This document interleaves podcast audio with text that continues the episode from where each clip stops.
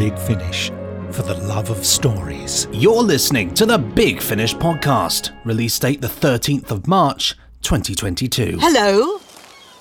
You there? Hello? Oh, hello! What the devil are you doing in my garden?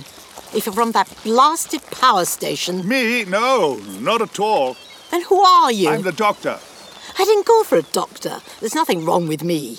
Well, I can see that.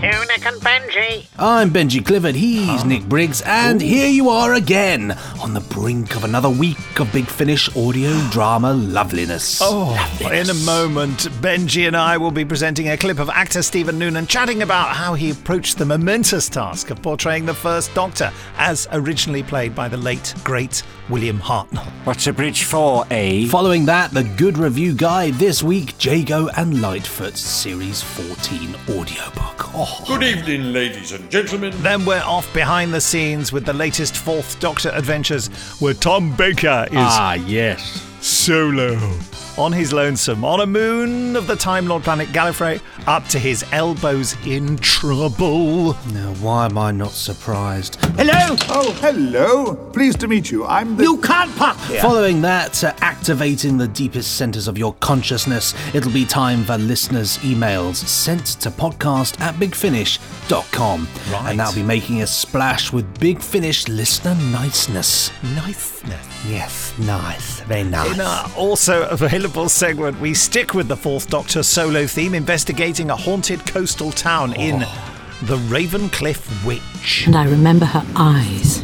They were as black as the night. Then the randomoid selectron will, as sure as eggs is eggs, Ah. be disgorging the marvellous treat of a 25% discount on a, a, a, a- a randomly selected Big Finish release. All units converge and neutralize target. So we round things off with the tantalising 15 minute drama tease from the Fourth Doctor Adventures, The Ravencliff Witch, guest starring the rather wonderful Nerys Hughes. And you are? Margaret Hopwood.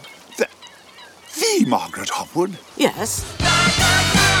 Uh, next month sees the launch of our brand new First Doctor range. We've been tantalising you with trailers. I've been talking about actor Stephen Noonan's approach to the role, but here's the man himself chatting about his approach. I'm Stephen Noonan, and I've been playing the first Doctor in uh, The Outlaws. I first remember encountering William Hartnell as a very little child watching The Three Doctors in uh, 1973. And then that first clip of the Hartnell Doctor talking to the two doctors was, was shown many, many times on Blue Peter. And so one became very familiar with that scene. And I used to uh, do impressions of him as a child in the playground, doing those famous lines, the dandy and a clown, and uh, What's a bridge for, eh? etc. Um, and um, then, of course, uh, when An Unearthly Child was repeated, when I was um, in my early, very, I wasn't quite teenager, I recorded it on a cassette and listened to it. And I used to, there were lines I, I, uh, I can still remember a lot of that, that script. So that was sort of preparation long before this. Then this came along. And of course, I, I had a wonderful opportunity to luxuriate in all the Hartnell material, watch the watch the stories over and over again, listen to the missing stories that I never got round to before, and um, just try to very, very precisely get as close to his voice as possible. It's an interesting undertaking because most impressions people do are have an element of parody or satire in them. Here, you want to try and sound as much like the person without taking the mickey out of them. so there was obviously listening to the, the the stories, the episodes that he was the Doctor in, but also watching as many films that he'd been in as I could get my hands on and becoming aware of what a wonderfully versatile actor he was because he's known for this and he's known for the sergeant characters, but he had a wonderful range of, of extraordinary character parts in other films. How versatile his voice was, and realizing, listening to the only two existing interviews with him, the one on the Desert Island Discs and one backstage when he was playing the Fairy Cobbler in uh, the pantomime he was doing, that this voice that he does for the Doctor is um, a long way from his. You listen to the Desert Island discs, and it's difficult to believe it's the same person. So he created this voice, and a friend of mine who knows a lot about old actors, actors long gone, uh, pointed out that Hartnell's first start in the business was working for Sir Frank Benson, an actor manager of the Edwardian age. Hartnell worked for him in the 20s when he was in his in his um, twilight, really, Sir Frank Benson. And this friend of mine lent me a CD of Shakespeare speeches performed by Sir Frank Benson, and I made the realization that Hartnell had borrowed this this Edwardian actor manager voice and incorporated it into into the characterization. So it was fascinating to hear where a lot of the inflections and the theatricality, if you like, of of Hartnell's Doctor performance came from. Once again, uh, just time to check in on Benji to find out his latest weird and wonderful sound effect, uh, or perhaps a favourite sound effect from Doctor Who that you remember. Um, I know you've been very busy with Stranded, and a lot of it's top secret, so maybe you can't tell us about that. But have you got a favourite sound effect from? Do you know what? I, I can tell you one thing is that I've been going down memory lane when it comes to sound Oh, effects. I've been reliving lovely. a few things, um, and that's that's been thoroughly enjoyable. Can't say any more than that. As for favourite sound effects, I tell you what I will say, and we talked about this Nick the other day in Yes. in voice clips. Um, something that I found very funny is that in Genesis of the Daleks, when Davros is uh, the first time we see the Dalek machine and the first time we see Davros, and the Dalek shoots the uh, the the uh, figures of the soldiers targets. It makes a sound effect noise. It's going to the the is the big explosion on Yeah. the target, but it kind of goes. Anyway, Davros then turns to Nyder and does this thing. Goes, yes, perfect. It's Garmin. It's Garmin. Is it Gar Garman? Perfect. Yes, the weaponry is perfect. Yeah. Um, but it can't have been perfect because because you never hear that sound ever again. The Dalek the Dalek gun is completely different from that moment onwards. So actually, it wasn't perfect, Davros. So I don't know what you're playing at, telling everybody it is. Quite frankly. Well, it's typical of people in charge. They always say, "Yeah, that's absolutely brilliant, absolutely brilliant." Could you just change it all, though? You know, that's change the whole thing.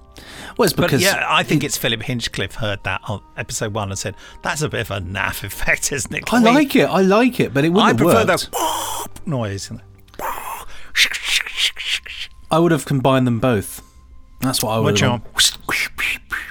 That's what I would have done. And it was a Kind of- thicker beam, wasn't it? It was a thicker, bluer beam, whereas it's more sort of transparent and wider.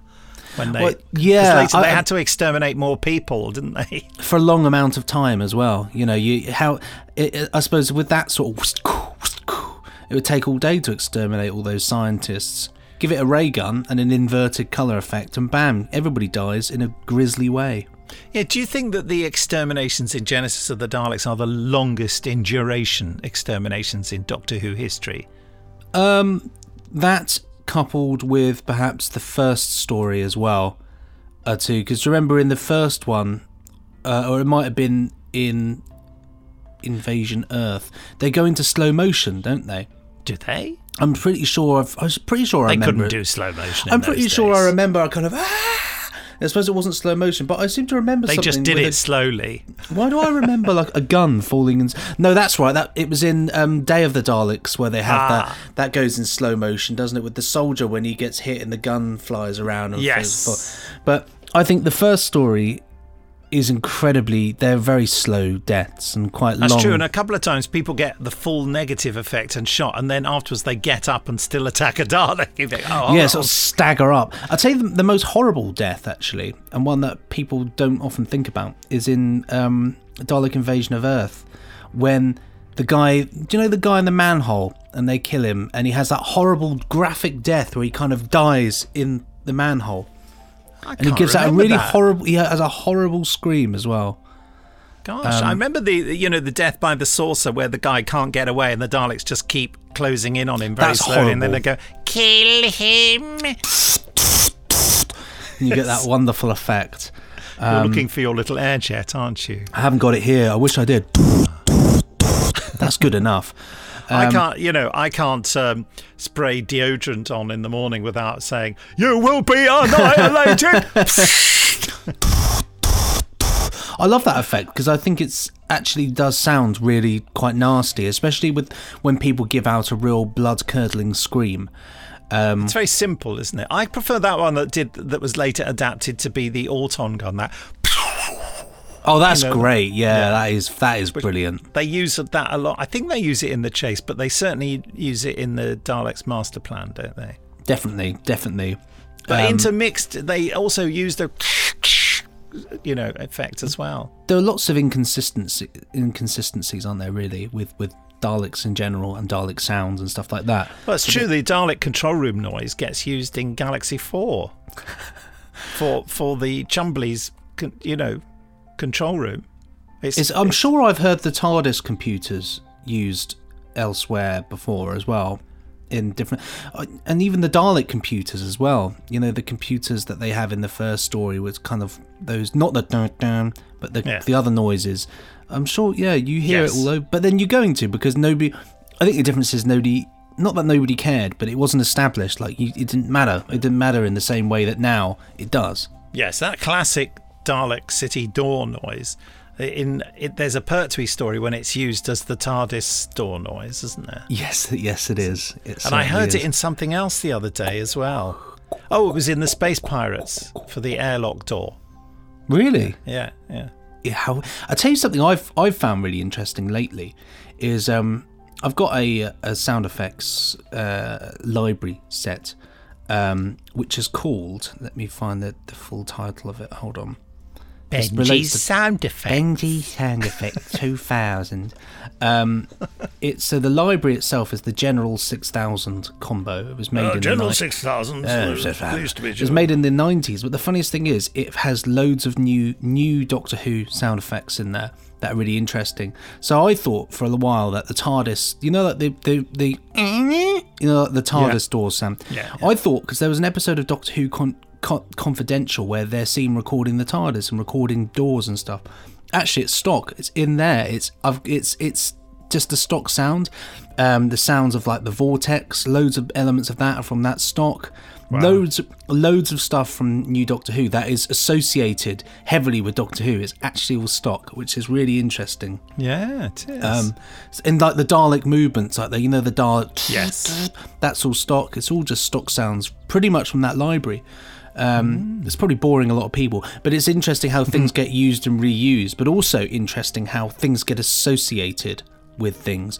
Like that that door sound is is the TARDIS door, and anybody that watches Doctor Who and hears it anywhere else is going to think that's from Doctor Who. yes, yeah. So that's my that's my tale. But God, I could talk about this for years, and probably already have. Well, Um, I think that was a very interesting trip down sound effects lane. Somebody will enjoy it. Time now for the good review guide, finding the latest positive comments about Big Finish Productions to help recommend them for you.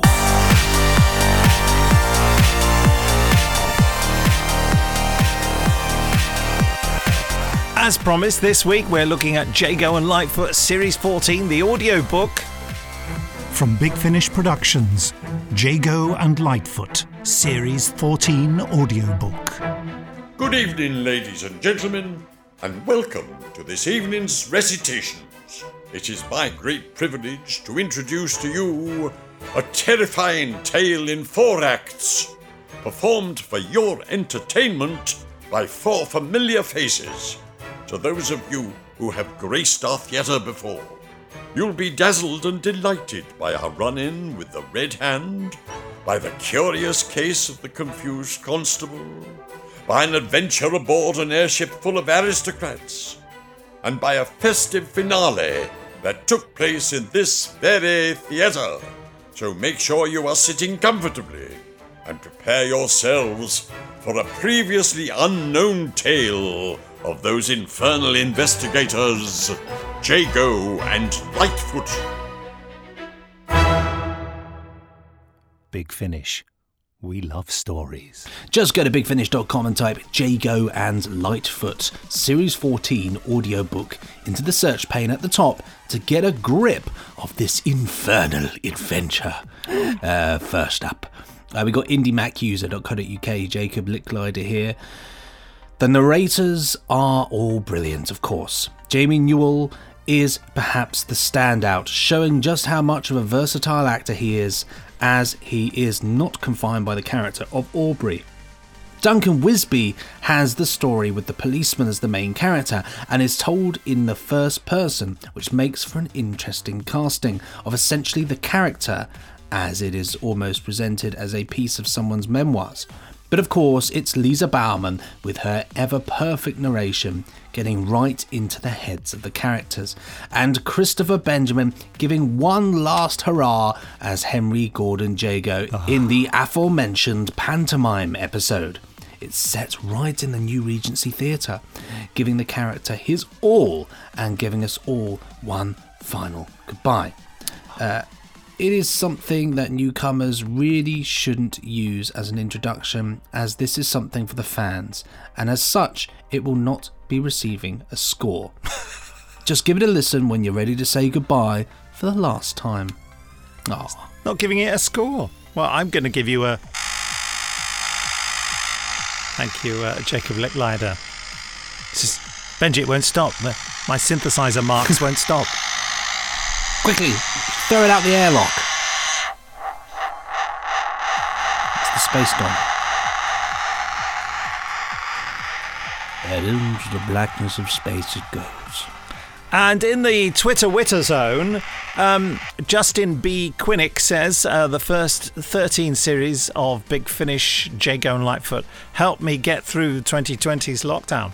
So, thusly, Series 14 is a treat, bringing comforting vibes that fans of the range will adore. Jago and Litefoot's romps are right at home in the audiobook format, an appropriate, ingenious approach. Um, I give that a, a numerical mark, which is 10 out of 10, Justin, because, because you know, it was a nice review. Well, let's see what Ploppy Le Chien has to say. Ah, Plop- Ploppy the dog. hello. Bonjour. Four tremendous tales, uh, perfectly written and performed, directed with aplomb by uh, Lisa Bowerman. Richard Fox's sound design it says Ricard Fox's sound design. Ricardo. Fox. and music completes this hugely welcome, if bittersweet addition to this most magnificent range. Bravo! Big finish. It's interesting that you imagine uh, Lisa being interviewed about directing. You know, how do you go about directing? She said, "Well, I use a plum. Here it is. It's quite a nice plum. It's um, quite juicy." Um, anyway, folks, that's it for the reviews this week. Just short and sweet. Next time, we'll be talking about the box of delights.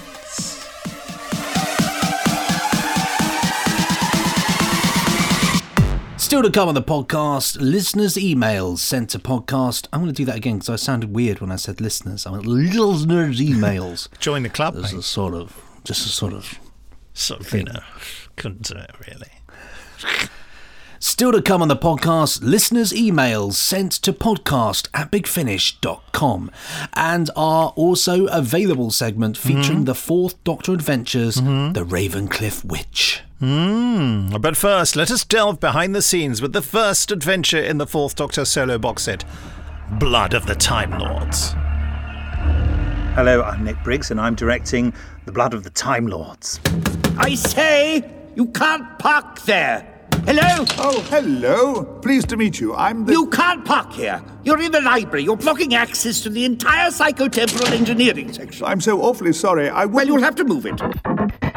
This script is very refreshing from the point of view that it's um, it's from a writer I've never worked with before, Tim, and it has a, a, a completely different approach. Actually, it has a real richness of language.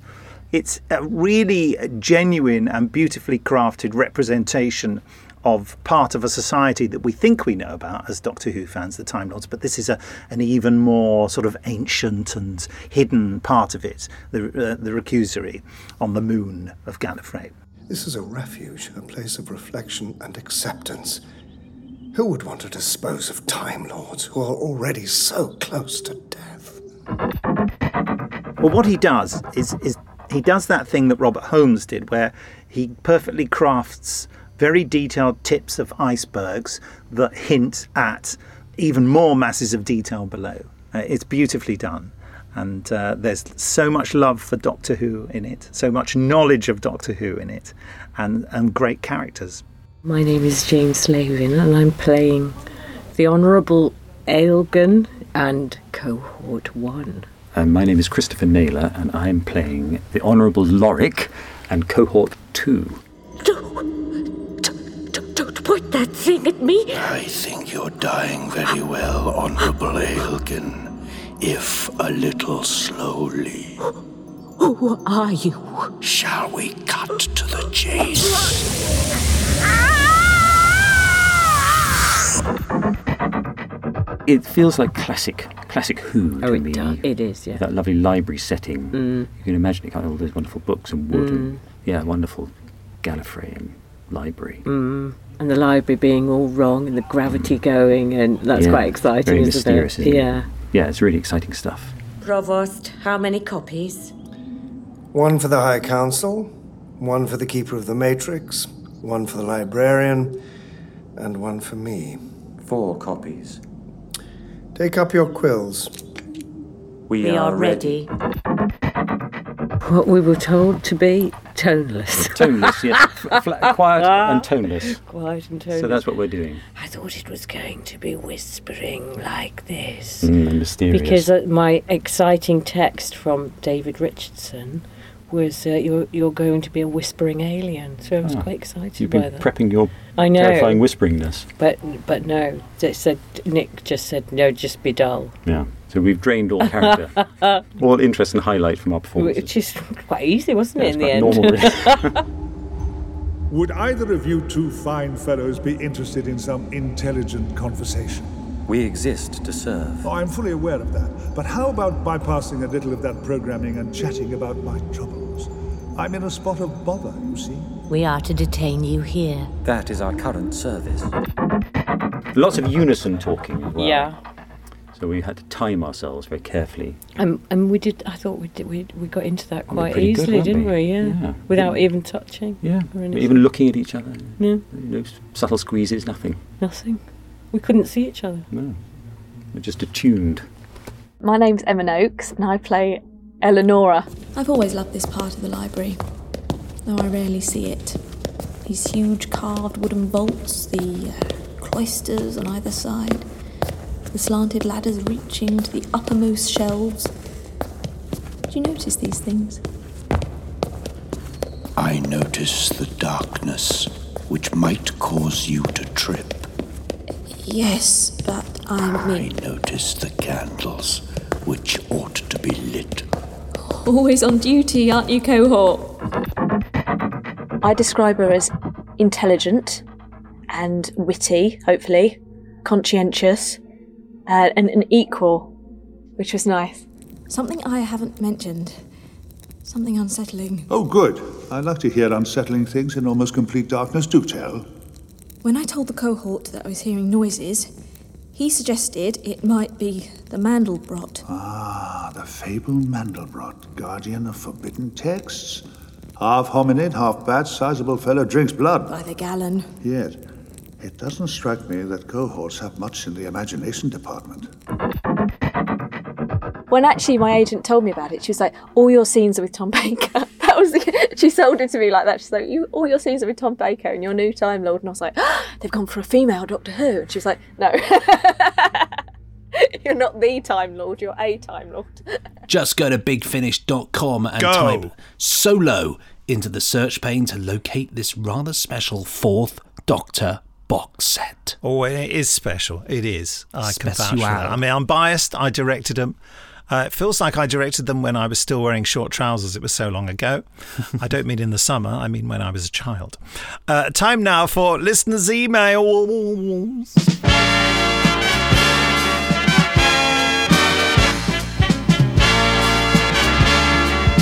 And you don't need to wear short trousers if you want to send us an email. No, we, we Sure. you can wear whatever you like. Quite frankly, we're Wear not what you see it, are we? We're not going to see it. Pick your own Um, strawberries. Absolutely.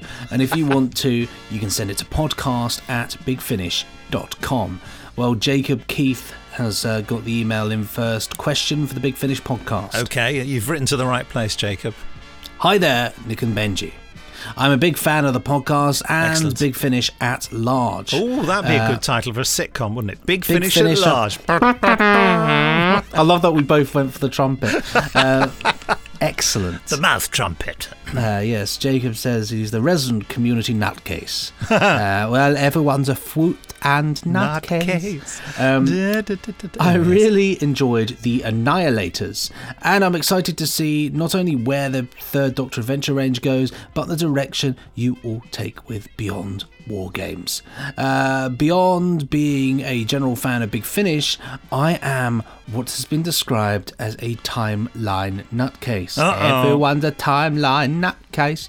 Um, I uh, unironically uh, used charting out timeline timelines for Big Finish stories to prepare for my LS ATS long situation and trifles. Um, aggressively unfun law school entrance exams. Oh, right. LSATs. Not to be confused with LCARs from um, from Star Trek. Um, I had a behind the scenes question that's just a bit uh, in the weeds. So back in 2015, we were introduced to Rufus Hound's wonderful interpretation of the monk Yes. in the black hole. Yes. Um, he's since become a mainstay in the Big Finish universe, with his run in Missy Series 2 and Series 3 being among my favourite stories. But I've noticed a very big shift between 2016 and 2017. 12 months at least. Well, quite. At first, the stories reference his televised stories as being very recent to him, with his TARDIS suffering the consequences from Masterplan and whatnot. Yes, I remember the whatnot. Oh, yes. um, come 2017, however, Not. starting in Doom Coalition 4, the stories seem to course correct to place him after the events of To the Death. Oh. I personally think this was a great move, but I was wondering if there was a behind the scenes reason for that change. I was always curious if it was motivated by actor availability, a concern of continuity, or just generally enjoying working with Rufus Hound. Thank you so much for all the stories, Jacob. That's a really interesting one. Um, I don't think there was any particular conscious course correction. I mean, are you talking about casting Rufus Hound instead of uh, Graeme Garden? And that was to do with actor availability. That for personal reasons, Graeme Garden was no longer available to work. Um, I've had a conversation not with him, but with someone he knows, and having a message relayed that you know he he would be quite keen at coming back at some point, not just not yet. So, I mean, you know, there are different incarnations of the monk as there are different incarnations of the doctor. So it would be absolutely fabulous to work with Graeme Garden again. It's brilliant working with Rufus Hound too. It's two really different interpretations of the part, but still somehow both of them getting to the core of it. Really, I'm not sure who cast Rufus Hound. I know Barnaby Edwards cast uh, Graeme Garden. Um, for those of you who don't know who Graeme is, he's uh, uh, famous in Britain for being part of that whole sort of uh, Oxbridge explosion of comedy in the 60s and, and worked with all the, the great satirists and you know ended up being famous in the mainstream for being in a series called The Goodies which uh, uh, John Cleese famously derided as a kids show. Actually on The Goodies kids show. Uh, anyway it was sort of madcap Python-esque humour with a broader appeal, I'd say. Anyway, um, so I hope some of that might vaguely answer. Yeah, I mean, the thing is, Jacob, that I am not uh, a timeline nutcase, as you might gather, which, you know, I think some people might find infuriating, but I think one has to be a bit freer with it and then leave it to other people to have the fun of working it all out. Controversial? I think so. Next up, uh, this is from May, um, not the month, the person. And the question is Shalka Doctor. Hello, Nick and Benji. I absolutely love the podcast. There's so many great releases coming out this year. And after the recent announcement of more Unbound content, I was curious as to if there has been any ideas suggested for a continuation of the the universe seen in the animated story Scream of the Shalka. Is there any chance of ever getting Richard E. Grant, Sophie Okonedo, and Sir Derek Jacobi in for more audios continuing that universe? I only ask as I absolutely adore Richard's Ninth Doctor, or the Shalka Doctor, as he is nicknamed by the fans. Thank you, May. Well, the thing is, May, a few podcasts back, do you remember I said that when someone wrote in and said, you know, I was interested in the Annihilators, and then you revealed the second Doctor was in it, and now I don't want it because I don't like the second Doctor. And I said, look, I try to have a sort of as broad a church, as it were, uh, opinion on Doctor Who as possible. You know, lots of people like things I don't like and don't like things that I love. I mean, it was a particularly nasty review of um, uh, the Revenge of the Cybermen in Doctor Who magazine recently, which was it didn't criticise my performance as the audiobook reader, but it really criticised a the novel and the TV series, which really upset me because I love Revenge of the Cybermen. But you know, it's it's when people speak like they're talking about received wisdom that obviously this is a rubbish story. So it's a difficult one because you're obviously very fond of Richard E. Grant's performance. I think it's fairly certain that he would never return to the role. But that said, I mean, you know, if the opportunity arose, we'd have to assess how many people were interested in it. I mean, in in the diametric opposite of how I love Patrick Troughton, th- this is not a, an area of the show's history which has inspired great affection in me. Let's put it that way. But you know, they're all great actors all three of those people. I mean, really great actors, all having done amazing work in all sorts of things. So, yeah, interesting. And of course, Sophie Okonedo is in um, uh, Death on the Nile as well. Mm-hmm. Took me ages to recognise her actually because she's doing such a different kind of performance. Incredible actor. Um, but there's no immediate chance of that. But like I say with all these things in my rather long winded, tedious fashion, May, um, I'd never say never about any of it, actually. Good answer. Good answer. Th- thank you, Benji. We got one here from Zane, last one of the day. Oh, yes. Um, listeners' email questions from Chicago. Uh, Greetings from America. Been with Big Finish since Red Dawn. Yay. So many years and releases ago. Yeah. As a general rave with Big Finish, have come to appreciate Colin Baker's Doctor so much more. Nice. A few questions. Okay. What is the status on digital copies of the rest of Bernice Summerfield releases? You Um, answer these as we go, Nick? Well, yes. Um, easiest, isn't it? okay. Uh, I thought they were all available, uh, but clearly they're not. So I thought that had been sorted out. Well, they're still working at contacting all the various people to get the contractual releases if they're not all released by now. I really thought they had been, didn't you? I, I looked up the first few and they're all available. Maybe there's some gaps. Sorry about that. Okay, next question. Uh, any thoughts on when is the best time to buy a release? First week it's announced, first week it's released. If the listeners want to support it, does the timing of when it's bought matter? Wait two years until there's a sale, maybe? No, I mean, obviously, the longer you leave it, the less helpful that is to us. Mm. I mean, it's quite nice that when it goes up, when it goes up for pre-order, it's at a, a slightly cheaper price, so that's quite nice. And it's also good for us to have the funds come in at that point because it helps then to pay create for the more production. stuff. So yeah, I mean, if you really want, it's. I think you know the way the consumer, and you are a consumer, Zane. The way you behave should be absolutely up to you, and I wouldn't want to dictate to you how you spent your money and when you spent your money. But since you're asking, yeah. If you get it as a pre-order, that's really helpful to us, and it's really encouraging. It encourages everyone who's worked on it. It en- encourages the whole team. You know, we can say, "Well, the pre-order's looking really good. Oh, it's good. People are really enthusiastic about it." And also, Benji's sort of going round and round in his chair in a very strange way. I don't know what's going on. Sorry, sorry. it's very amusing. Um, and also, there's a little thing on the website where you can like the product as well. So when you pre-order it, click that so you can see how many thumbs up the the story gets. Which, which will encourage other people to buy it. I think if you see a lot of people like something, you think, oh, maybe that is good. It's you know worth a. So all those things are good. Well, right. Okay. Next question. Well, last question here. Uh, any update on the release rights to the Tomorrow People?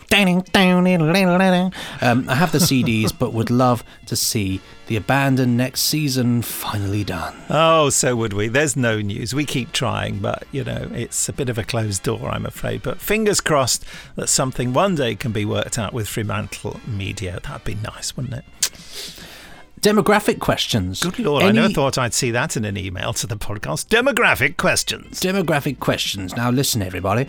Um, any general comments on the demographic of listeners? Often, time, the long-term success depends on bringing in new and younger listeners. I know that there was an attempt with Highlander and Stargate to reach new listeners. Mhm. Uh, any other movements afoot to attempt to reach younger listeners again? Uh, any general comments on the breakdown? Oh, it's a whole other thing as well. Um, I'll, I'll, now I'll bundle that in as well. Any general comments on the breakdown of home country of listeners? Stay safe and be well, Zane. Uh, it's interesting you should ask that, Zane, because we we did do a, a survey back in I think it's something like 2014, uh, and it. But so much has changed since 2014, and I was looking at the results of it, and I thought, I bet things have really changed. We were, and, w- and the kind of questions we asked in the survey showed that we were preoccupied with all sorts of things we don't think about today, and all sorts of things left out of the survey that are really important to us today. Uh, the main reason I can't go into detail is because I can't remember. but um, there was definitely a skew to our listenership being older. You know, being sort of 40 and above. But I know in the past few years, we've seen so many more young people coming to it, young Doctor Who fans. You know, I've met them, I've seen their comments, you see their comments on Twitter, and you think, well, these people are of a very different generation to me and have a very different appreciation of Doctor Who, you know. It was interesting. uh, I saw a review of the the Annihilators where it was very complimentary. It was in Doctor Who magazine, so thank you very much for that. Um, but there, there was a comment saying something about the the Grestronaut creatures in the spaceship. That oh, they had big wobbly voices and oh, it was a bit comic strip. And I thought, have, you have seen Doctor Who, haven't you? Because because Doctor Who is largely about strange alien creatures with big wobbly, wobbly voices, and certainly in season seven it was. You know, so it, it just seemed odd to make a criticism of it, and I think that younger uh, viewers and listeners tend to want Doctor Who to sort of be more like a contemporary program, more sort of realistic, more like, oh yeah, that could happen kind of thing. And it's interesting that you realize in the different generations people have very different views. But so I think it may have may have changed. Also, uh, the uh, original survey back in 2014, 15, whenever it was, definitely showed that the bulk of listeners were in the UK, and I don't think that will have changed. The next in line was America, and I think third in line was Australia, and then it sort of went down to various very, very low percentages after that.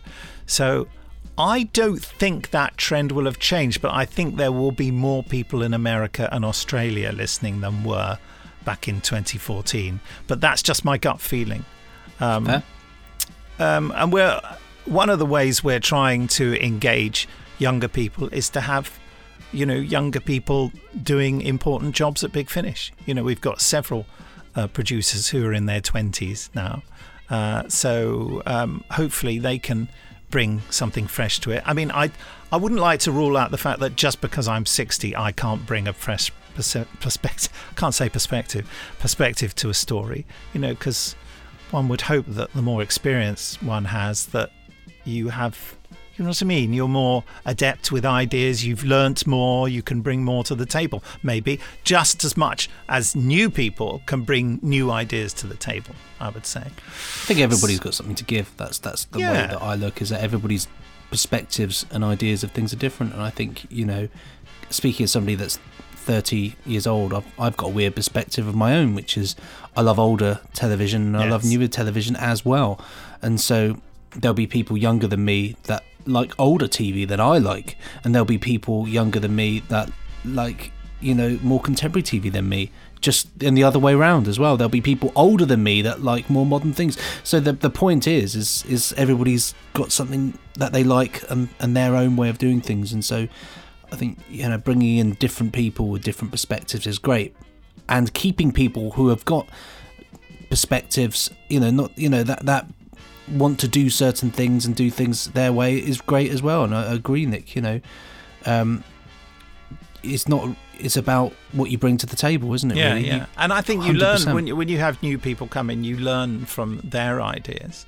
You know, you don't you don't bring them in just to tell them what to do. You say, what what do you think? How how do you think this sh- work? And you give them as much independence, uh, uh, autonomy as you can to work on stuff. You know. And and the other way around as well. Young people can talk to people who've been working for a while, you know, for a long time doing these things, have great experience in that, and can say, "So, how about this? What's the best way to do this?" And and it's about knowledge. That's the wonderful thing about Big Finish is there there is a huge uh, variety of different people of different ages, different different perspectives, which I, I really like actually because I find it really interesting. It's great when you meet with people. Like we've got Big Finish Day coming up. It's great when you meet with people uh, and and that, and everybody has different things they love about Doctor Who, and I think that's just fa- it fascinates me. Really fascinates me. Yeah, me too. And with regard to bringing in new listeners and, and maybe younger listeners, I'm always pushing for Big Finish to do. We do several other things apart from Doctor Who, as, as, as I'm sure you know, and I'm always pushing for us to to find new things to do. And I've got several new and exciting projects projects underway now. Even though I was finding it difficult to say uh, the word project. Project. Project. Pro- project. I think I was saying. pro- pro- probib. pro- That's easy for you to say, Nick. was that it? Stay safe and be well, said Zane. I've, I, I've already read that out. read- I've already read that out. Yeah, It's I'm so long, read it again. so long ago. Stay safe and, and be well, Zane. Stay safe and be well, Zane. I've read it now. Safe, stay, and well be. Zane safe and shut up. Uh, Enos. that that's not you, Zane. I'm telling me to shut up. Shut and, up. And I'm sure that everyone listening to this podcast is screaming that now as a sort of Greek chorus. Yeah. A glorious, if you will. um, that you'll be probably quite relieved to hear is is it for the emails this week. Was that it? That's Well. it. It. I don't know what Well. it is, but it is it. It is it, as opposed to that. Well, the random Randomoid electron has been switched on. Actually, it's warming up over in the corner over Ooh, there. Right. A little bit of steam's coming out. It's good steam, not bad steam. Um, that'll be standing by to deliver a 25% discount on a randomly selected Big Finish release. Nick's calm, aren't you, Nick? Hmm. Hold on. Yes, this is what's going on in my head.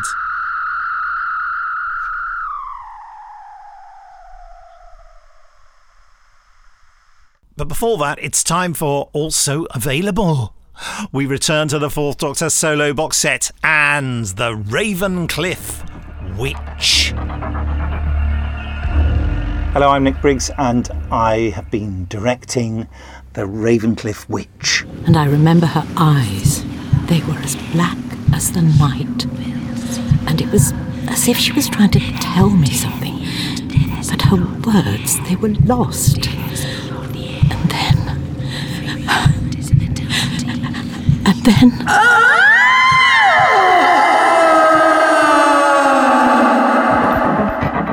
Originally, it had a different title, and I can't remember what the title was about, but I said, what you've got to do is rename the town it's in, and then you can call it the whatever witch, and that will sound spooky and interesting. So that is what David Llewellyn did. And uh, so, yeah, this story is a kind of earth based spooky story that's actually all about technology and time travel. So it's that nice fusion of something that feels like it's supernatural, but actually it's a science fiction story. And I think it fits the bill really well. It's really nice to have four episodes to develop characters. You have the little relationship thing about uh, Silas and his daughter not getting on, and also the whole thing about uh, Gordon Miles just being a bit bonkers.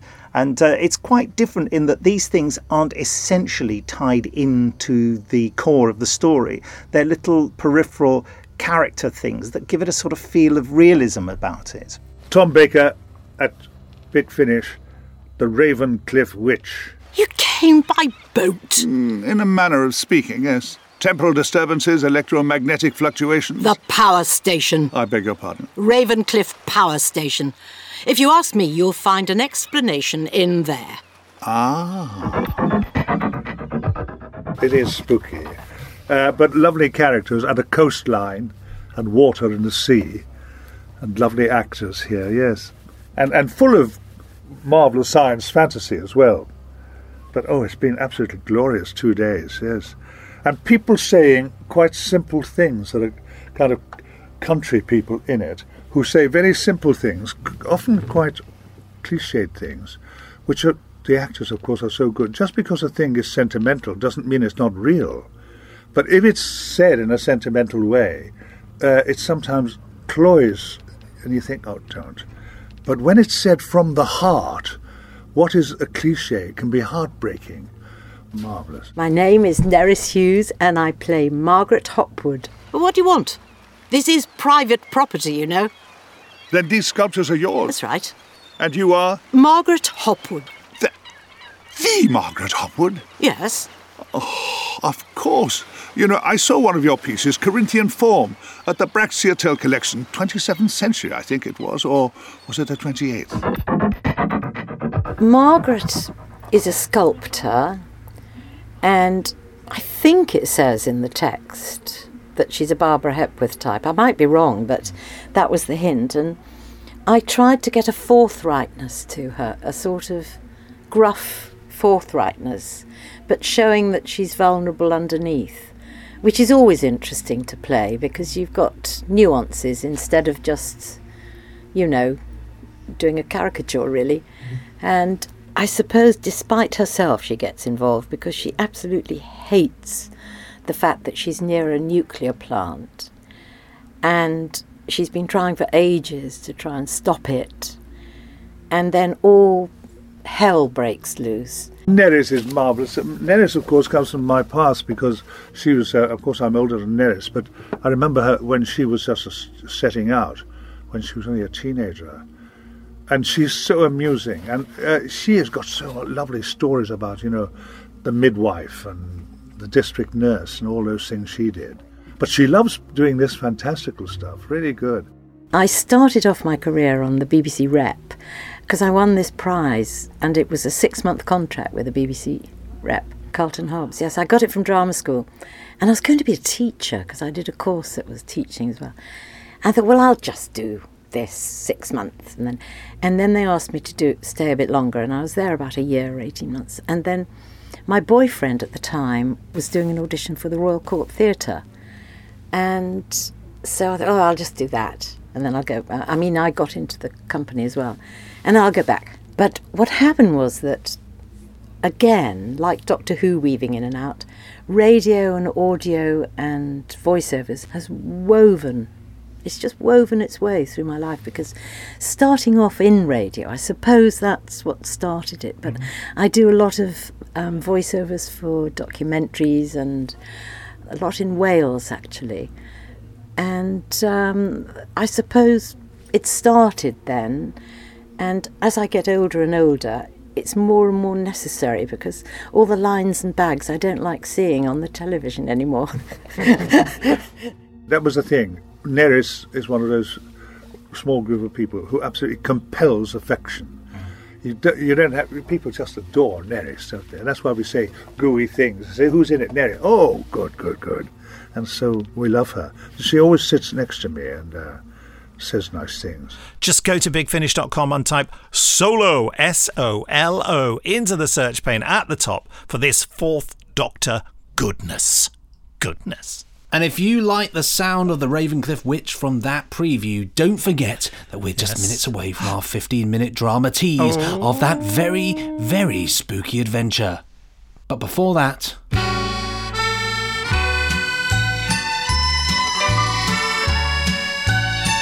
It's the Randomoid Selectatron offering you a 25% discount on a randomly selected Big Finish release.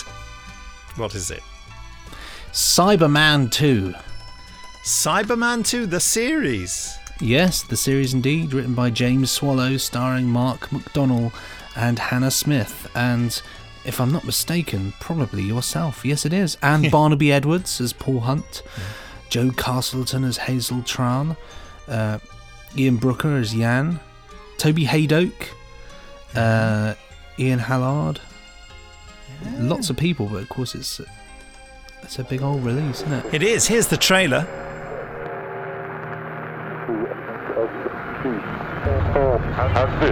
Global stability across Earth has returned. The confusion and unrest following the abortive reprisal mission sent against the android menace in the Orion Zone has had far reaching effects.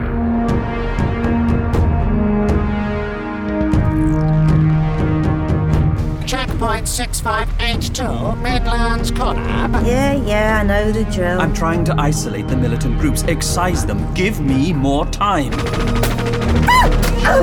All units converge and neutralize target. I can discredit the rebel underground. I We can. will progress. Earth will be remade as a new Mundus. The cyber race will rise again.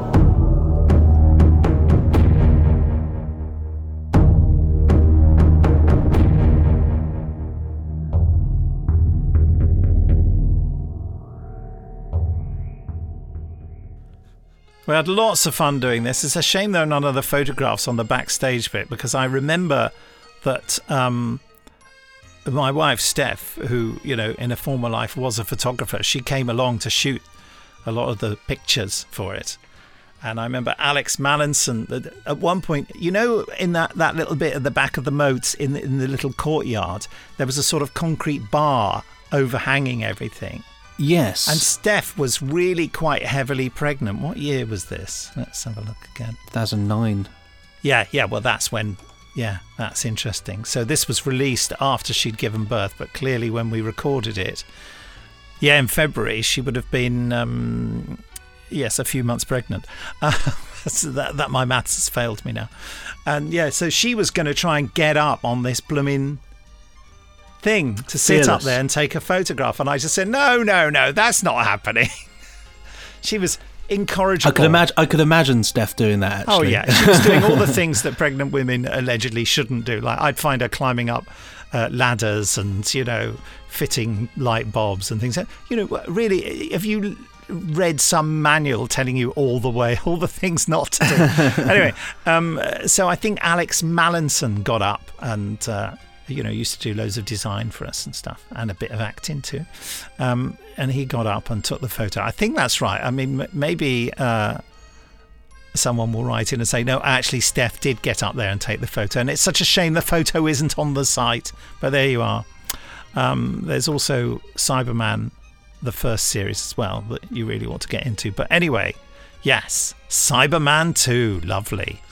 Um, listen, I'm going to email uh, Sue Cowley and uh, let her know that Cyberman 2 is the selected story for the Randomoid Selectron. Benji, while I'm doing that, I wonder if you could explain how simple, how mind bogglingly simple it is to get hold of the old uh, 25% discount. Off you go. Yes, it's very simple. All you have to do is go to Pig. Pig, Pigpin Josh. All you have to do is go to bigfinish.com. Once you're on bigfinish.com, you've got the menu. On the menu, go to podcasts. On there, it will have the podcast in question.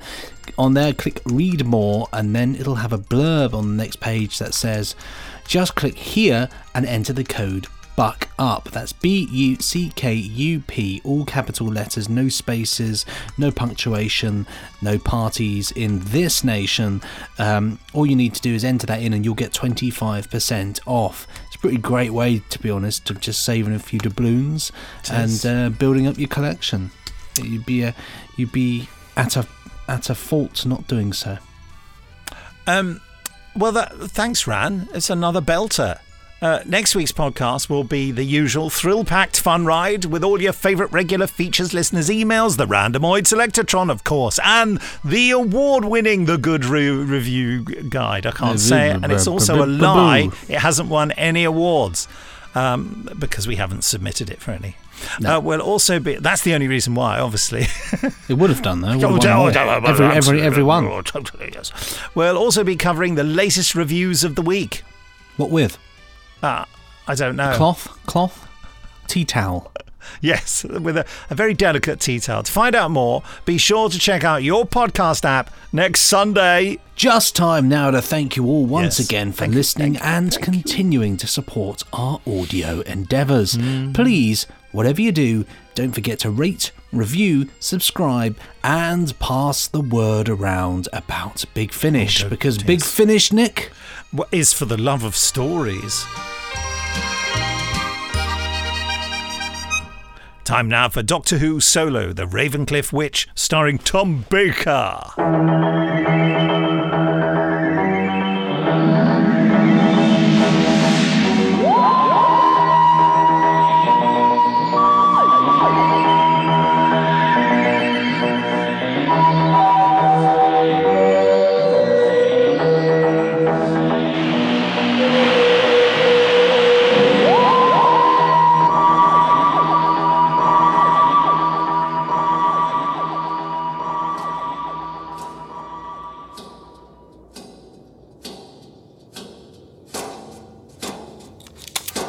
This is Vic Harris, maintenance, Ravencliff Power Station. The date is November the 3rd, time is 2:30 p.m. We have a minor leakage in section D5. Looks like it's the elbow joint in one of the water supplies, 3 quarter inch. Nothing too urgent, but it uh, needs replacing. Um,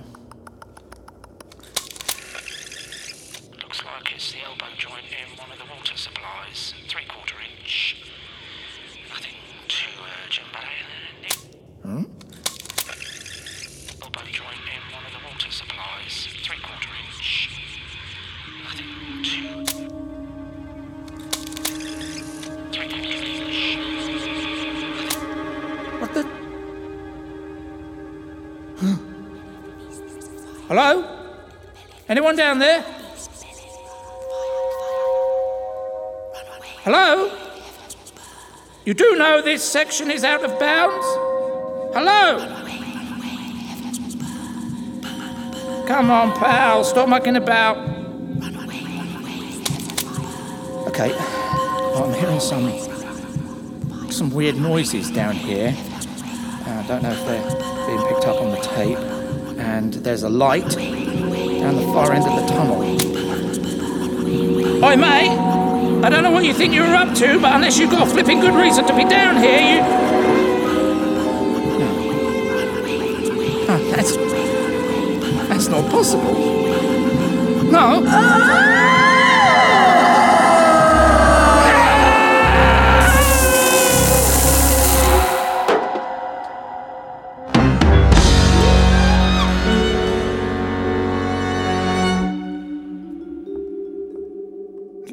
where next, Doctor? The moon of Calabrasis nine? Or perhaps the Palazzo Medici during the reign of Cosimo I? Or shall we try Portland? If I were you, Doctor, I should stop talking to myself. Really? Why is that, Doctor? Well, people must start talking, Doctor. But, Doctor, people never stop talking. Anyway, I've enjoyed our little chat. Must get on. Bye bye. Uh,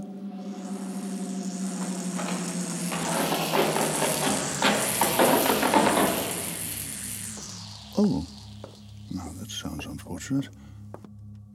Hmm. Atmospheric detectors? No. Exterior monitors? No. Geological analysis? No. All gone. We could be anywhere, old girl. Heart of a dwarf star, bowels of a volcano, the depths of an abyss. Hmm. Dare you step outside, Doctor? You could find yourself up to your eyebrows in white hot magma. But then, if you don't, you could be trapped here, wherever here is, and forever. Oh, only one thing for it. Ah, that's a relief. 78% nitrogen, 21% oxygen, and a smattering of argon, and oh, a pinch of carbon dioxide. Earth. But where on earth? And what are these natural formations? Totems? No. Sculptures? Ah. Remember what I said about talking to yourself, Doctor? Well, Doctor, it's the only way we can guarantee an intelligent conversation. Good point. Ah, a house, late 18th century. Windows look early 20th. Seagull droppings on the window ledge suggest we're near the coast. What say we search this house, Doctor? And if no one's at home, we'll head for that lighthouse. Splendid idea, Doctor. After you. No, no, no, after you, I insist. Oh, very well, thank you. Have a nice day. Hmm, what an odd-looking fellow.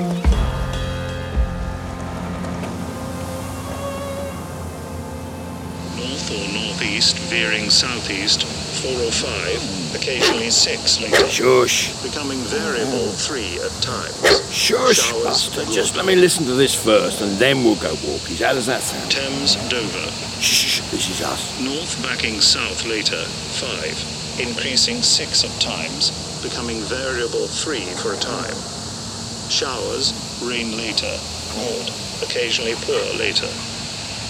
Wight, Portsmouth, Plymouth, Biscay. Hmm. Didn't say nothing about this fog now, did they? Strange. Never seen one like it. All right, all right. Come on then.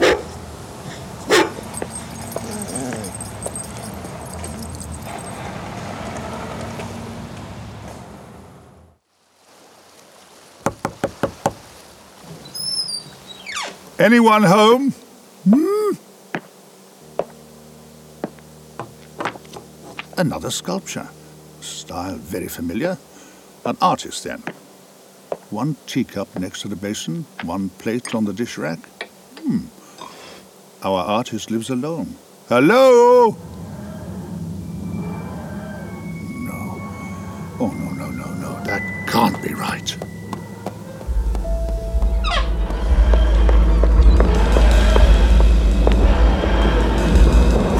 Think you're going, old girl? Huh? Where do you think you're going?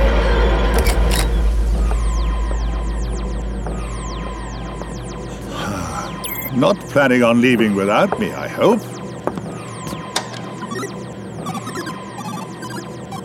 Well, all systems up and running again, I see, old girl. But I wonder what made you want to leave me in such a hurry.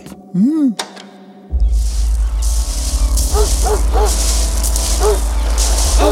I said, wait there, boy. What is it? Must be seeing things. Buster, come here. Come here, boy. Buster! Buster! Oh. What is it, boy? What have you found? Oh. Must have washed up this morning. Afternoon, Silas. Oh! Boy, you did not give me a fright there. Afternoon, Miss Hopwood. Oh, what have we here? Are they dolphins or porpoises? I can never tell. Dolphins, I think. Mum, Dad, and a little one by the looks of it. That is awfully sad. Second time this month. Yes. It's happened a few times now, hasn't it? Since they opened that power station. That it has. Are you all right, Silas? You seem a little vexed. Oh, it, it's nothing. I just, um... But how long have you been out walking? Oh, about half an hour, I suppose. I'm just about to start on a new sculpture. I was looking for driftwood. Anyway, you were saying? Well, you'll think I'm losing my marbles, but I thought I saw something. A little way down the beach. Couldn't make it out because of the mist, but, well, I don't know. You're doing everything you can not to say it was her, aren't you? Listen, Miss Hopwood. Silas, we've all seen her at some point. There's no use in denying it. I know, I know, but, but when folks see her, you know what that usually means. With my Amanda working in that place and me and her, well, I think still a little frosty between you? oh, honestly, that girl. She just won't listen to sense. Sense? We're the ones talking about ghosts. that we are, Miss Hopwood. we can only hope it meant nothing. This time. Goodbye, Silas. Goodbye, Miss Hopwood.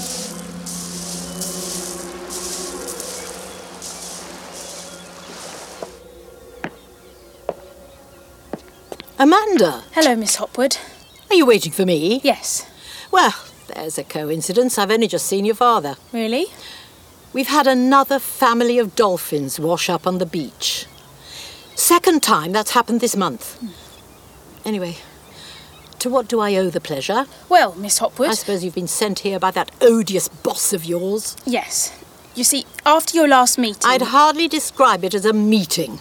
More like a confrontation. But Mr. Miles thought perhaps that. Because you've known me since you were this high, you might persuade me to change my mind, get me to sell up and move out so he can proceed unfettered with his expansion programme. Something like that. Amanda, I have lived at Ravencliff since I was four years old, and I will leave this place when I am in my coffin and no sooner. Is that understood? Yes, Miss Hopwood. But if I may say, he did say he's willing to increase his offer. I don't care. To put it bluntly, Mr. Miles knows where he can stick his offer. That power station is a blight on this landscape. No wonder you and your father are. I'm sorry. That's none of my business. But dolphins beaching themselves. And there have been more sightings, you know. Sightings? Of her. Oh, come off it, Miss Hopwood. That's just a story made up to scare the kids. Then every resident of Ravencliff must be in the habit of seeing stories with our own eyes. Now, if you don't mind, I have work to do. Yes, Miss Hopwood. Good day, Amanda.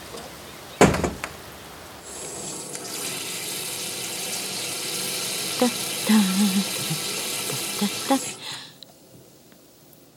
ooh-ba-dum-ba-dum-ba-dum, La la la, la la la.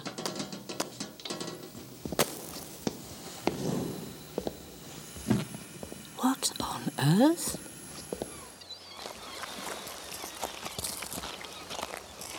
Hello? You there? Hello? Oh, hello! What the devil are you doing in my garden? If you're from that blasted power station. Me? No, not at all. Then who are you? I'm the doctor. I didn't call for a doctor. There's nothing wrong with me. Well, I can see that. But what do you want? This is private property, you know. Then these sculptures are yours. That's right. And you are? Margaret Hopwood. The, the Margaret Hopwood? Yes. Oh, of course.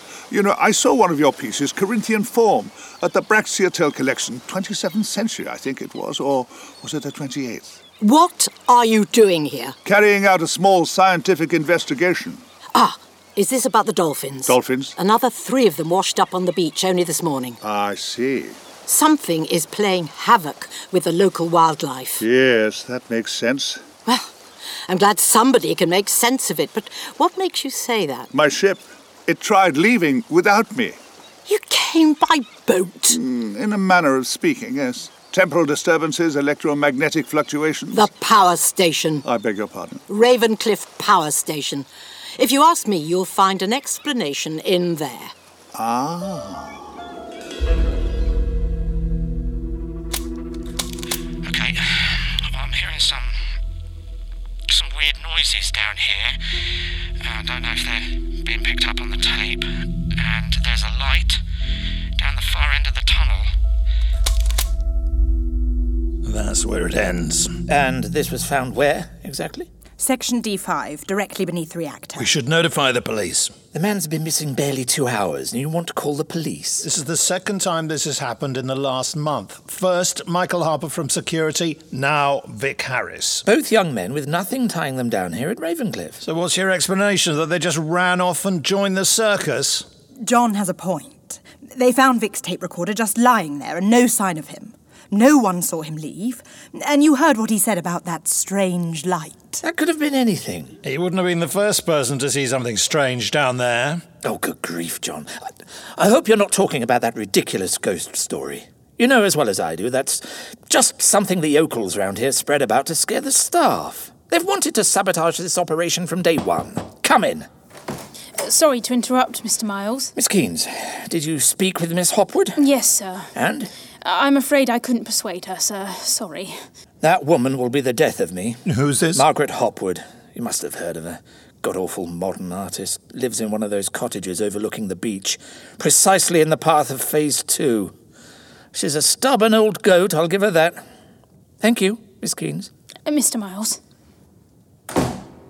What were we saying? Two members of personnel disappearing without a trace. Well, not quite without a trace. There are those shadows etched into the walls. And if that isn't a cause for concern. What are we suggesting exactly? That they were vaporized? Ask Dr. Banks. Celia? that seems highly unlikely. However, I would like to carry out some tests. Tests? For what, in my opinion, will turn out to be nothing more than ordinary stains? Celia, your job is to monitor Novium's rate of decay. We're doing pioneering work here, remember? Exactly. This is uncharted territory. If there's anything unusual about Novium, we should know about it before. Before what? Before it's too late.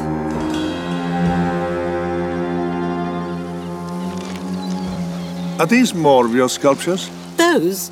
Oh, no. No, they're sound mirrors. They're what we had between the wars to listen out for enemy aircraft. Ah, of course. Though I do think they're rather beautiful in their own way.